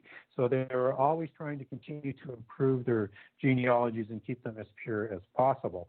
And these are the royal families that will spread their dynasties around the world with a pure form of uh, the most pure blooded female that they could because they start new dynasties with uh, matriarchy, which is the fairy allegory, and the dragon uh, side is is the uh, patriarchy side. So if you're following their allegory, uh, fairy and dragon is very very important in understanding. And conversely, owl is the same as fairy, and raven is the same thing as dragon.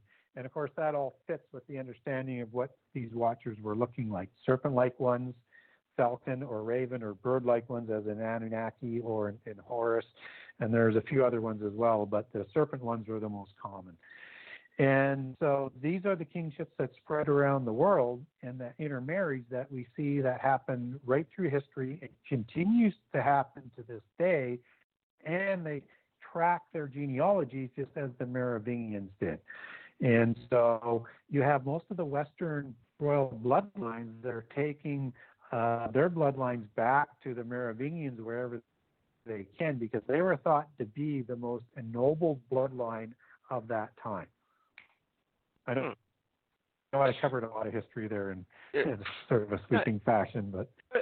I, okay, I, I I have a question. Uh, uh, the, the subtitle of uh, the Genesis Six conspiracy is how secret societies and the descendants of giants plan to enslave humankind. Okay, uh, uh, uh, the last couple shows we did, we had Scott Wolter, who recently uh, became a Freemason, and on, on, the episode, ho- hopefully people are listening to our, our show and will watch the uh, pre- you know premiere of his Jack the Ripper uh, episode on you know, the re- replay uh, later tonight after we're off the air. But uh, um, you know, one of the opening scenes, and it was either tonight or uh, last week's show. Uh, it, it, was uh, it, uh, recreation of an initiation, and you know, Scott even discussed it with the um, uh, uh, uh, presentation of the skull that is shown to the um,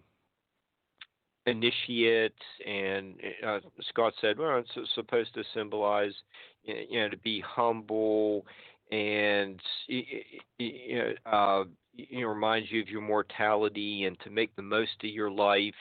Um, okay, so it, if yeah, this is it's kind of like a creepy uh, ceremony, but it, it, has a good message. Um, you know, it's being uh, the the initiative was shown. Uh, you know, are reminded to be humble. Okay, you know that uh, is a, a recreation of Jesus uh, going into Jerusalem on the donkey. Uh, uh you, you know, where's the um,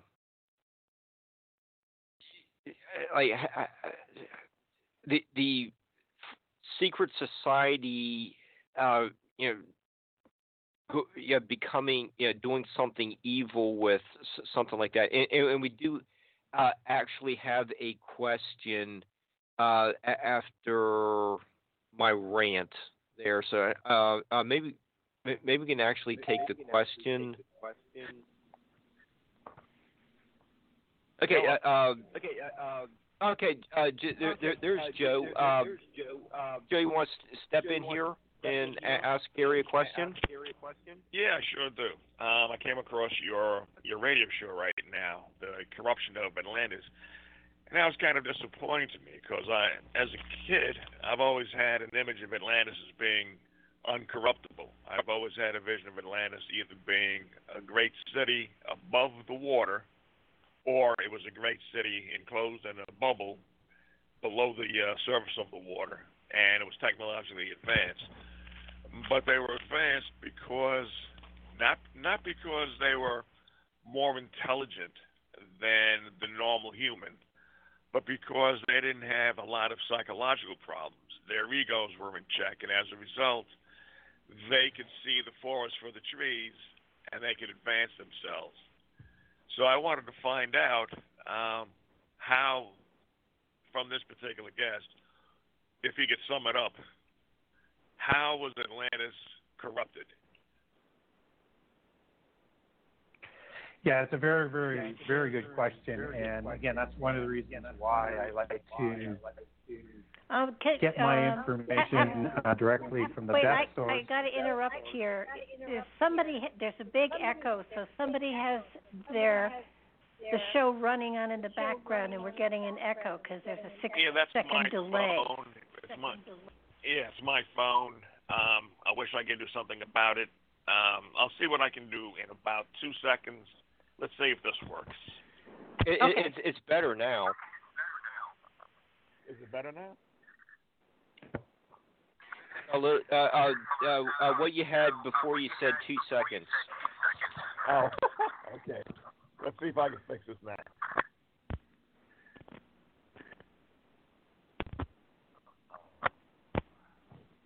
How's this? The, the echo seems gone. Oh, okay. No, no, you it's, hear me? it's there no, still. it's still there. It's Still there. Well, about- that's about the best I can do. So uh, what I'll do, if you just the answer, uh, maybe. Oh no, you can't fix the echo that way. All right. Um, put me on mute, and that should take care of it. And then you can give me the answer.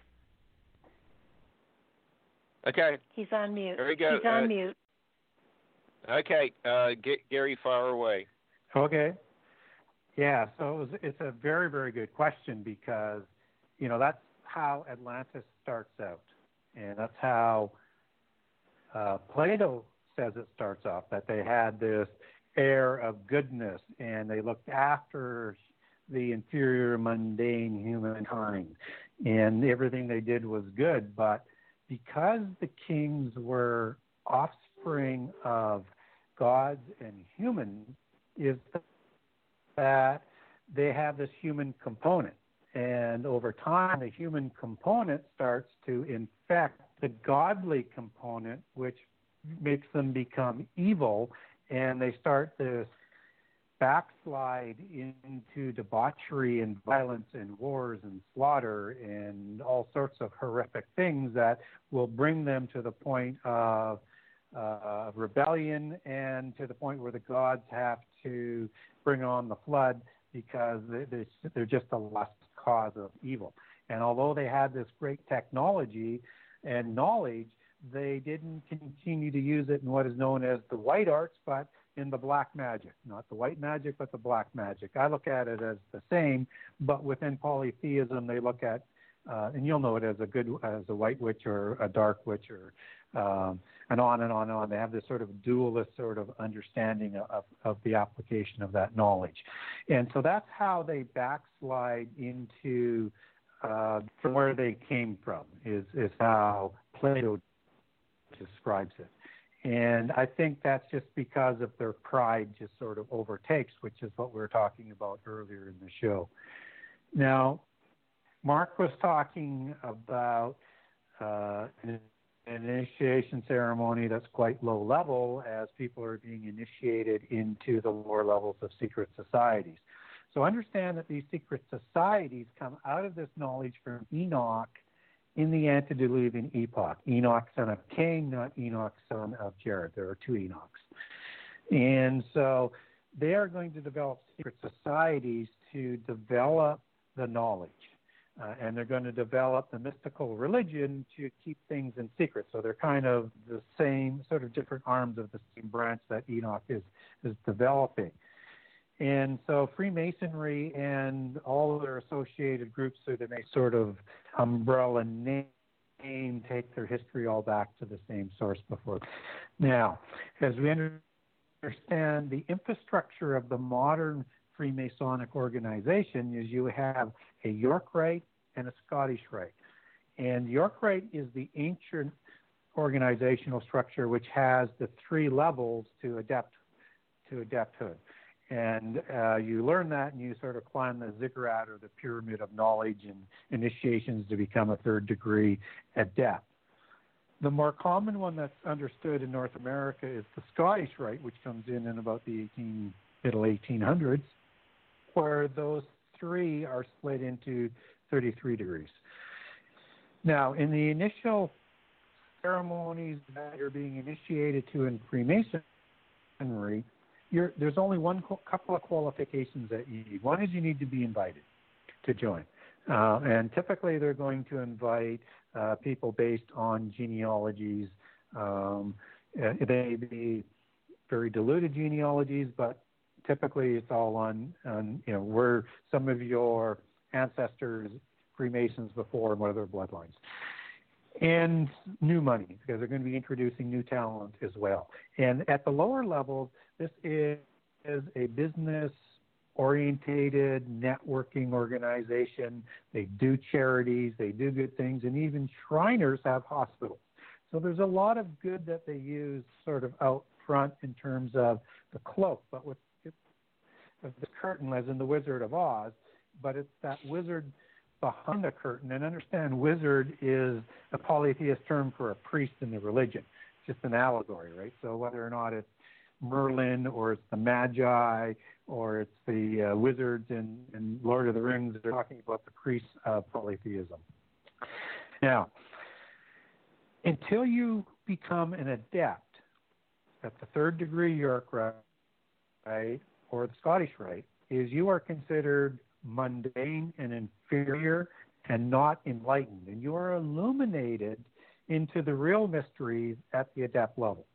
So they are preparing you and brainwashing you as you're climbing the ziggurat, but you're still not considered worthy to be told the true secrets. So all of the allegories, all of the symbolisms, all of the narratives that they're teaching you at the lower level are not accurate.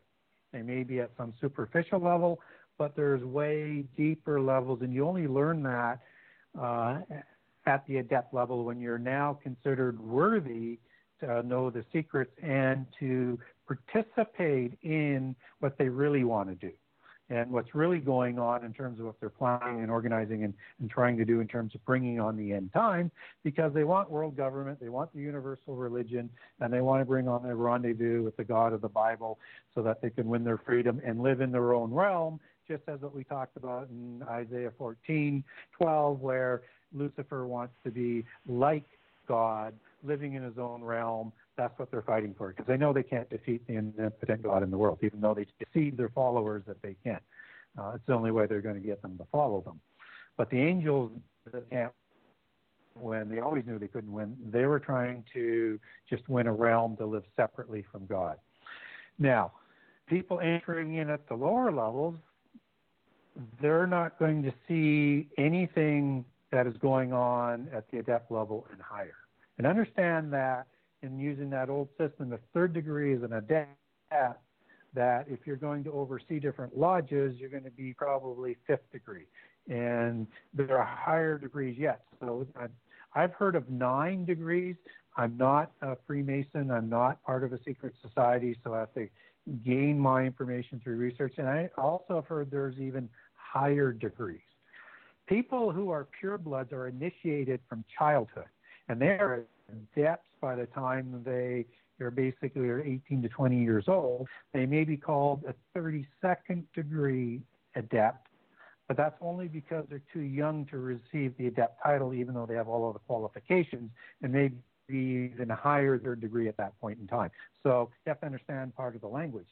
But the point of the matter is, is, is at the lower levels, it seems like a great organization. Behind the curtains are the wizards. And these are the same people that use an analogy and, and to sort of bring about the uh, the terms is that they're they are also the Rosicrucians. They are the Illuminati because the Illuminati are the illuminated level. The Rosicrucians is the crossroads organization to the purebloods above them. So half the top half of the Rosicrucians are purebloods. The lower half are uh, lower bloodlines and newer in, initiatives that show talent, and they'll answer up to the Council of uh, the Committee of 300, which goes up to the Council of 33, which goes to the 13 families. And what's uh, important in, in, sort of understanding what that hierarchy is, is, is, looking like is that um, you have all of these other organizations around the world that will insert into them. So, understanding that, uh, you have the creation of the Royal Society, which is the creation of modern science, as they, they describe it. And so uh, the Royal Society is created by the Rosicrucians and the Freemasons. And they call themselves the last of the sorcerers and wizards and the first of the scientists with, with that transition. If you understand their language you and understand their structure, you understand what they're doing and what they're saying. So, yeah, I think people who are at the lower levels of Freemasons uh, think that it is an absolutely terrific society. And the good that they do and how they benefit is all good. But once they swear their allegiance to Satan as an adept, everything changes, and now they're told the, the true secret. Mm. Okay.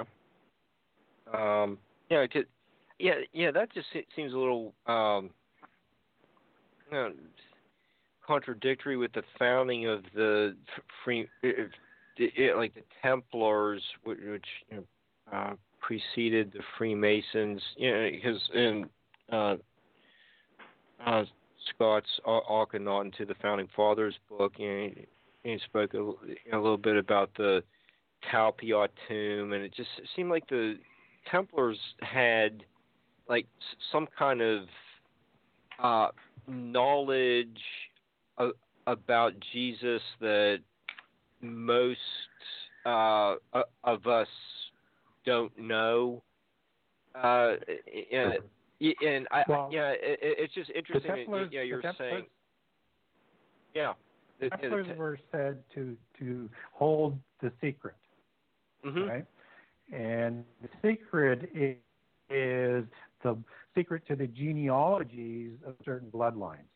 So with the founding of the Templars, you have four very important people, and I won't go through all the names, I'll give the most important ones. You have the Anjou, who produced the Plantagenet. You have the St. Clairs, who produced the St. Clairs that go back to Rollo, that go back to the Tuatha de Danann, uh, the Arianu that we talked about. Um, earlier on in the show from Norway, and they changed their names to St. Clair with the treaty after defeating the French. You have uh, de Payens and you have de Bouillon. Now, Anjou, de Payens, and de Bouillon all come from the area of Rennes in France. And all of these Templars, except for two, which are Benedictine um, monks, um, and who will also have uh, royal bloodlines. These are all sons of kings. These are ones that are going to take over thrones after a while. So, this idea that the Templars were just poor monks, maybe some of them were with the two, but typically they're all going to have bloodlines and be second, third, and fourth sons if they're going to become in, into mixed into uh, the religious organizational structures, Christian or otherwise. And so these were all sons of kings. And Anjou de Payens and de Bouillon take their bloodlines back to Dagobert, who is the last survivor of the Merovingians, who takes their uh, genealogies back to Nephilim, and also to at an intersection with King Aminabad, who marries a female by the name of Urgan from the Welsh dynasties, uh, the King Arthur dynasties, um, and interjects that bloodline in. And that bloodline, they say, is carrying the uh, bloodline of Jesus and Mary Magdalene because Joseph of Arimathea, in their accounts, will take in the Da Vinci Code, talks about this. I know it's a fictional book, but they're basing it on their beliefs. Takes Josephus, who is the third son, uh, because Jesus is said to have been rescued off of the cross before he died, and then nursed back to health. And later he meets up with Mary Magdalene, and they have three children. Other accounts have more, but three is the standard. And Josephus is the one who marries into the Pendragons of of the, the Celtic kingship that produces the uh, the King Arthur kingship. That's the bloodline that crosses over. So before de goes over uh, Jerusalem in 1090, he meets with the Calabrians, which are part of the mystery school, the Pythagorean mystery school, that has ancient knowledge and building knowledge, and again another rabbit hole we can't go down right now.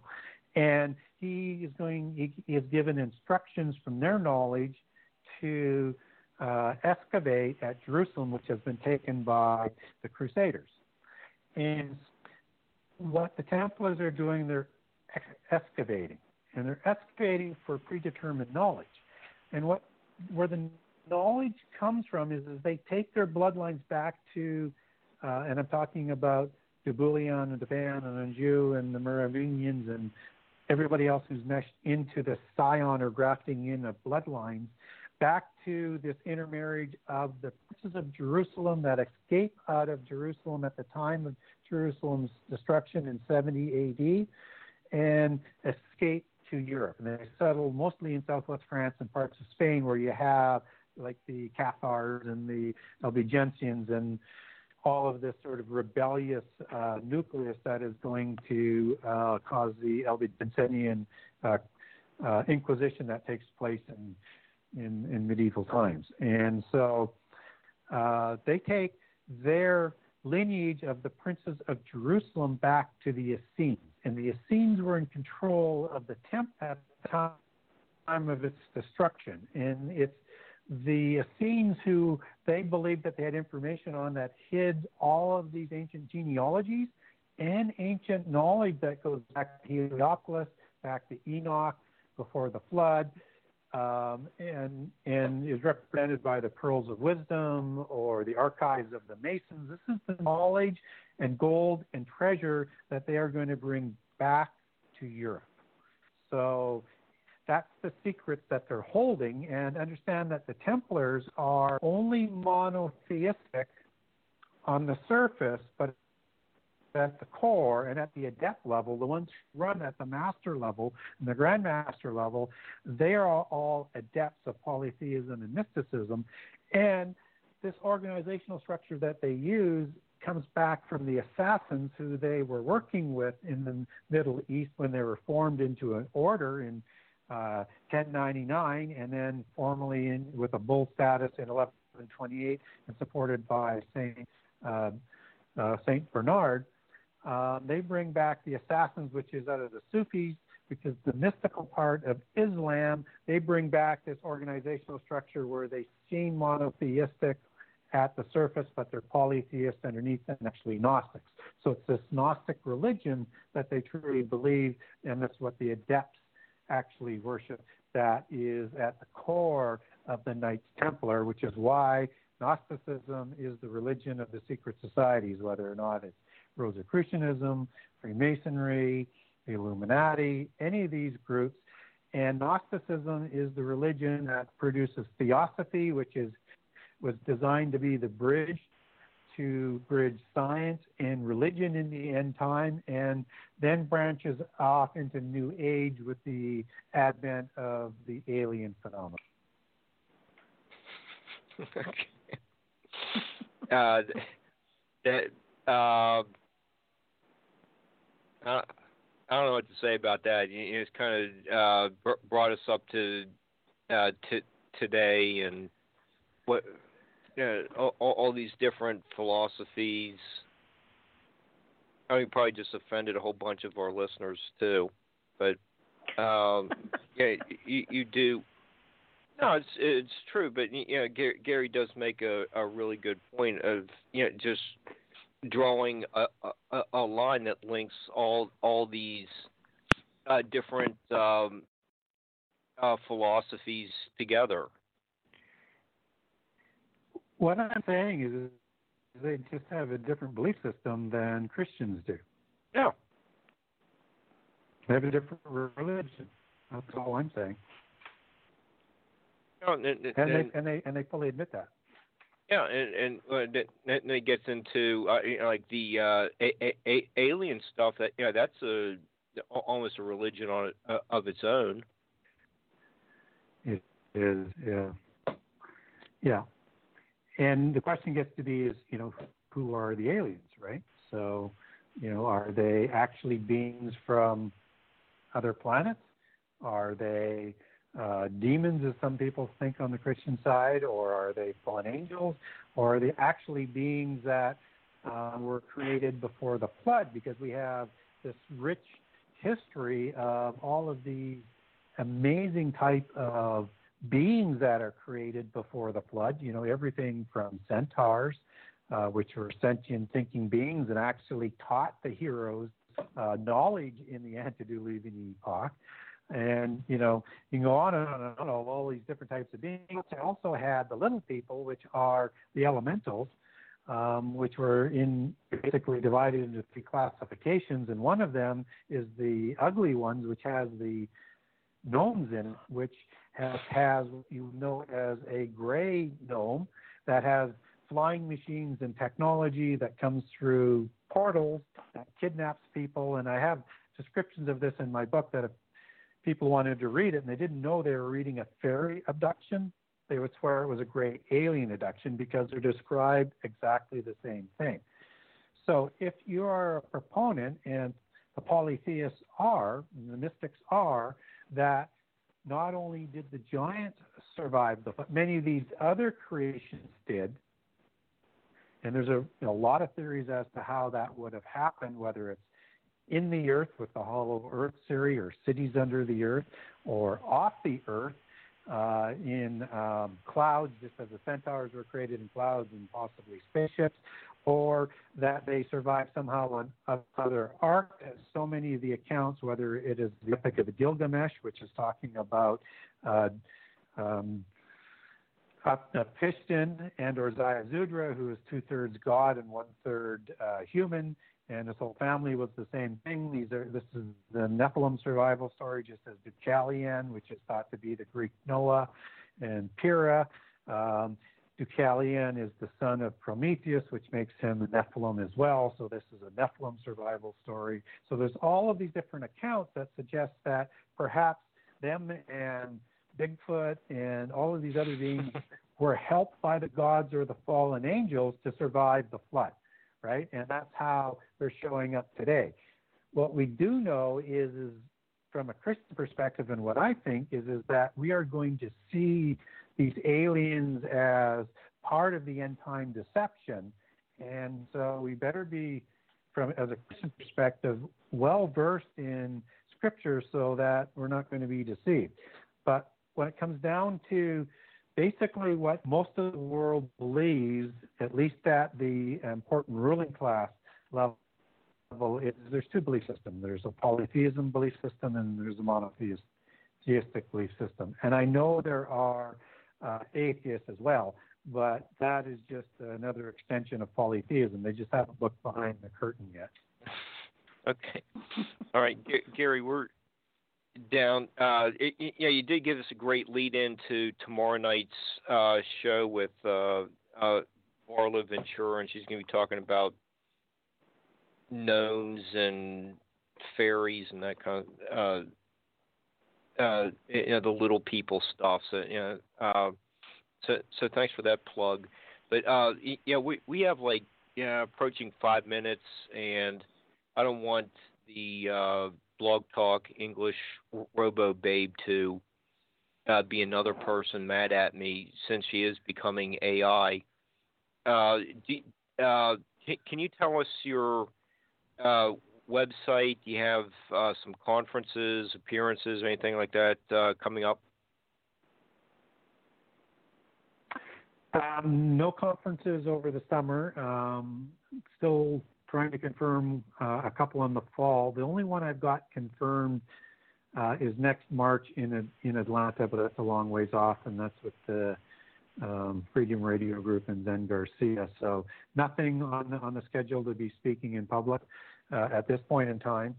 Um, uh, but I continue to put out uh, information uh, on my Facebook site uh, on a regular basis. As I mentioned earlier, I've started a uh, three-part series on Ezekiel 32, and I've got a lot of interesting um, commentaries on giants and secret societies and stuff. So um, go there and go to one of the Genesis 6 conspiracy pages that will have all those different blogs that I've done over the last three or four years. Okay, and your website is Genesis6conspiracy.com? Genesis, yeah, www.genesis number six conspiracy.com. And on that website, you've got a generous excerpt of all 98 chapters, so you can get a good feel for my book. And there's a email contact there, so if you wanted some information on what I was talking about uh, earlier in the show with um, the uh, Genesis 1 1 to 1 2, renewal of the earth, uh, the difference between days 4 and 6 in Eden, or if you wanted some interesting information on some of these secret societies, whether it's the Rosicrucians or it's the Templars or the Cross of Lorraine, I've got a nice three part series on, on that. Um, just tell me the subject area, I'll send you the document. Okay. And you know, you're you know, with the three minutes left, you know, I, I really do find your book, uh, the Genesis Six Conspiracy, uh, fascinating read. Uh, yeah, this, yeah, these aren't just your opinions. You have a hundred pages of endnotes. Uh, it's you meticulously research these subjects and it, it's all documented at the uh, end of the book. Yeah, I want to. Yeah, I, I want to jump in if I can, uh, Mark. Uh, let, Okay. let let me interrupt. um, I've read the book twice, and it's the kind of book that you are constantly going to be finding new things to think about, to ponder over, Mhm. and and to challenge your belief system and that's a good thing and and the the the notes and the accuracy and the meticulousness with which he has written this book and how he has how he has strung stuff together so you actually understand what's going on is just phenomenal. It's it's the kind of book you can read over and over again and always get something wonderful out of and and I I loved it too. Yeah. I, Oh, I thank could- you. And I, I wanted to be transparent in my sources, so that's why I put so many endnotes. And I get a lot of comments, you know, from people saying that is a huge bib- bibliography there, and they've added a lot of books on their own because it's all about getting information out there. So it's it's not about anything else other than here's here's what I my research says, and you can go verify things for yourself if you like. Yes. Okay. So, hey, uh, Barbara, how about uh, we're we're getting pretty close to the end. Uh, should should we just wrap now? I think it's it's it's you you've got less than a minute, so I would say good night. Yeah. Uh, uh, okay. Hey, uh, you have a show tomorrow night, right? I do, I do with Marla Ventura. Yes. Okay. And uh, okay, we'll we'll see everyone uh, Monday and Tuesday of next week as well. Uh, thank you, Gary, and you know, uh, might as well uh, end it now. Sure, and thank you for having me. And uh, I Please really enjoyed the discussion tonight, and hopefully the audience did as well. Please come back.